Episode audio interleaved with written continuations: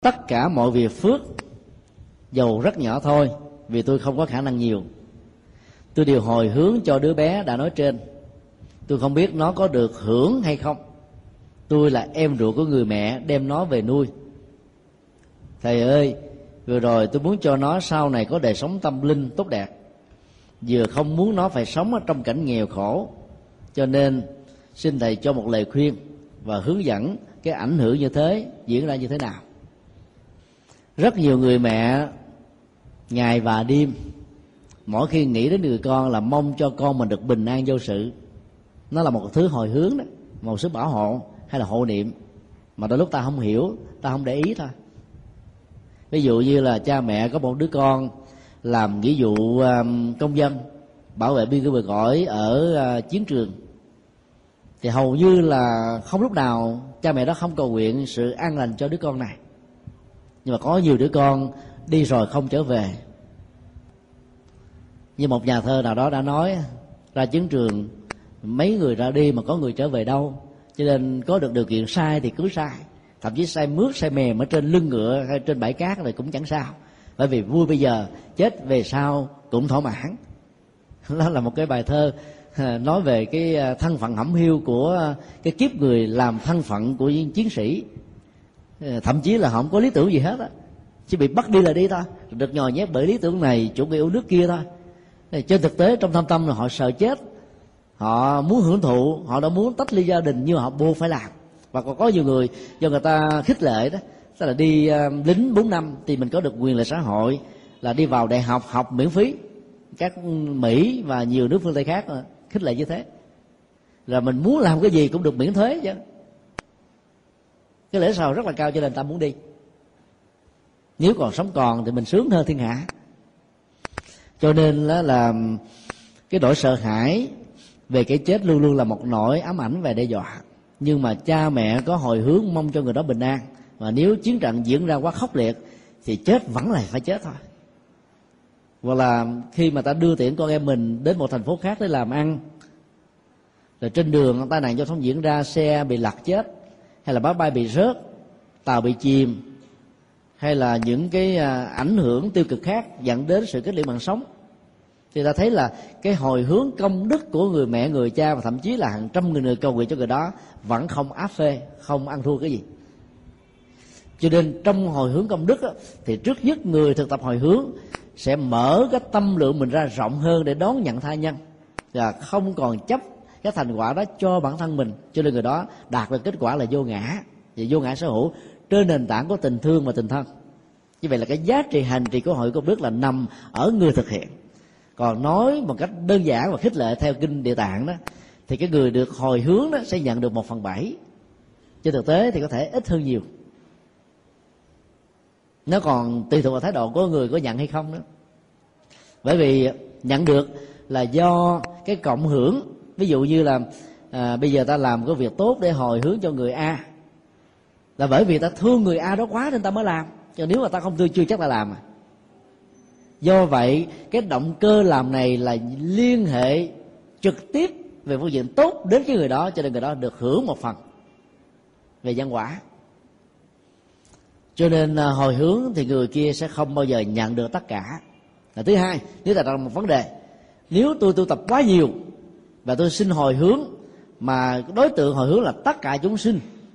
Thì hồi hướng của tôi công đức của tôi có bị mất hết hay không? Cái câu trả lời là cũng không á. Hồi hướng công đức nhiều chừng nào chẳng những phước ta không mất đi mà nó còn tăng trưởng chừng đó. Ngày hôm qua à, khi giảng tại một ngôi chùa ở hà nội thì có một phật tử hỏi như thế này. Tại sao à, bồ tát văn thù sư lợi phát nguyện độ chúng sinh? Lâu hơn rất nhiều các đức phật. Mà bây giờ ngài vẫn còn tiếp tục là một vị bồ tát. Còn các vị kia phát tâm tu nhân vị bồ tát là chậm hơn ngài mà bây giờ đã thành phật hết sáu rồi.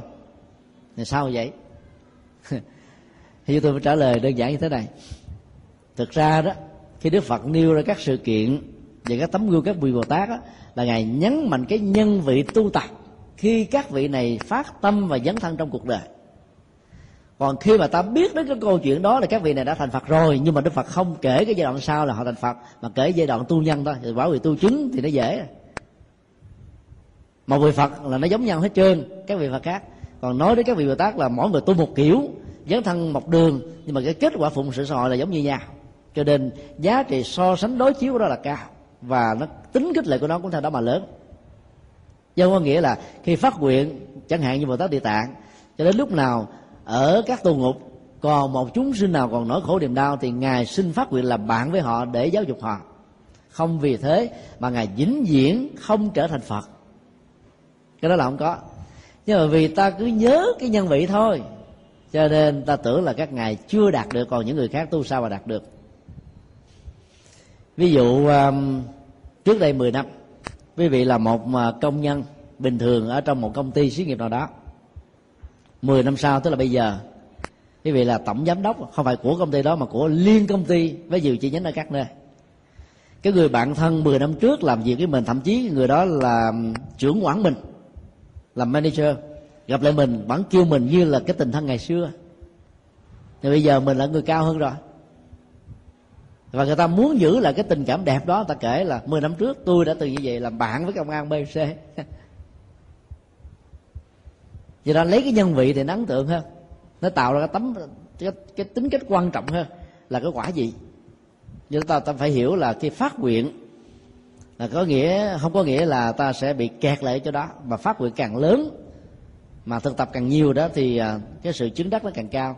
Hồi hướng càng nhiều phước không mất mà nó càng dẫn đến cái tình trạng là tâm ta càng lớn với những hạt giống bồ đề về giác ngộ.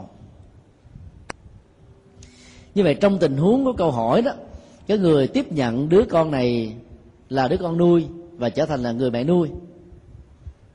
Thì cái giá trị tình thương tình thân đó nó lại gắn bó hơn là những cái tình trạng người dương nước lạ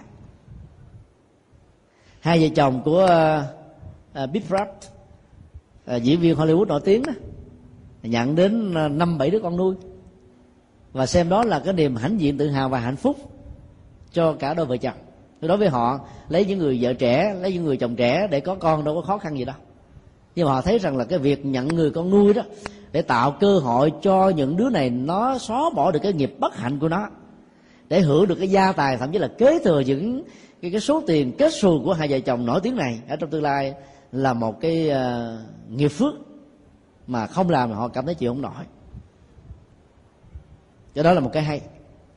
Và nó cũng là một bài học mà ta có thể uh, nương theo đó để để hành trì. Còn ta muốn cho đứa con của mình có được những hạt giống tâm linh, ta hỗ trợ này, hỗ trợ nọ, thì nó tạo thuận duyên thôi. Còn kết quả nó là chuyện khác à. ví dụ, nhiều à, người cha, người mẹ biết được Phật pháp, cho nên trong thời gian mang thai đó là huấn luyện nó bằng thai giáo, cho đi chùa, bằng cách là mình đi, nó phải đi theo. Rồi là mình ăn chay, nó buộc phải ăn theo, ăn ké. Mình niệm phật, nó buộc phải niệm phật ké theo thì khi sinh ra thì cũng có những đứa con nó ngoan vô cùng. Ở ngoài hà nội vừa rồi thì à, các phật tử mà thường à, chở chúng tôi đi đến à, giảng chùa đại chùa kia đó thì có một cặp vợ chồng có hai đứa con một đứa 5 tuổi một đứa 7 tuổi. Mà có cậu bé 5 tuổi nó giống như hệt mẹ nó mẹ nó niệm phật là nó niệm phật theo. Mẹ nó nghe giảng là nó lệ nó, nó nhìn vào cái màn ảnh lồm lồm con mắt mặc dù nghe không hiểu gì hết mà nó vẫn nhìn.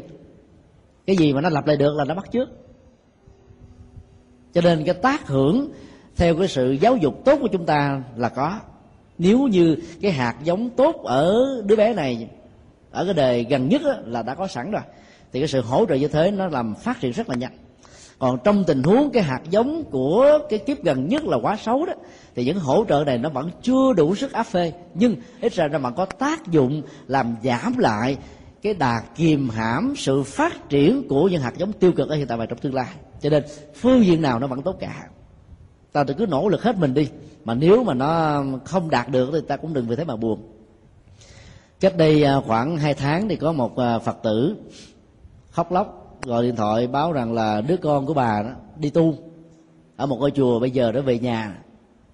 Vì về nhà xong rồi nó bỏ nhà luôn, nó không ở nhà nữa bà khổ lắm. Bà nói là có cách nào cầu nguyện, hồi hướng công đức, tu tập hành trì, hay là có một cái câu thần chú màu nhiệm nào đó để làm cho đứa con này quay về cảnh chùa để tu nữa hay không? Chúng tôi nói làm gì có.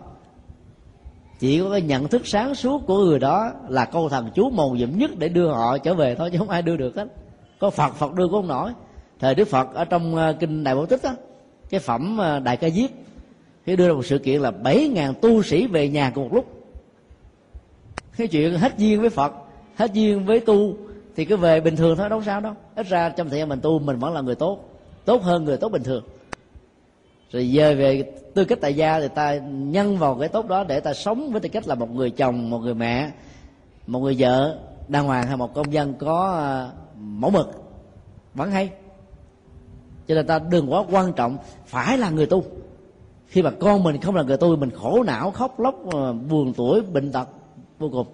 Và bây giờ, khi nó về nhà, mình cứ nhằn, rồi mình cứ năn nỉ, mình cứ khóc lóc văn sinh nó sợ quá, nó phải trốn đi thôi.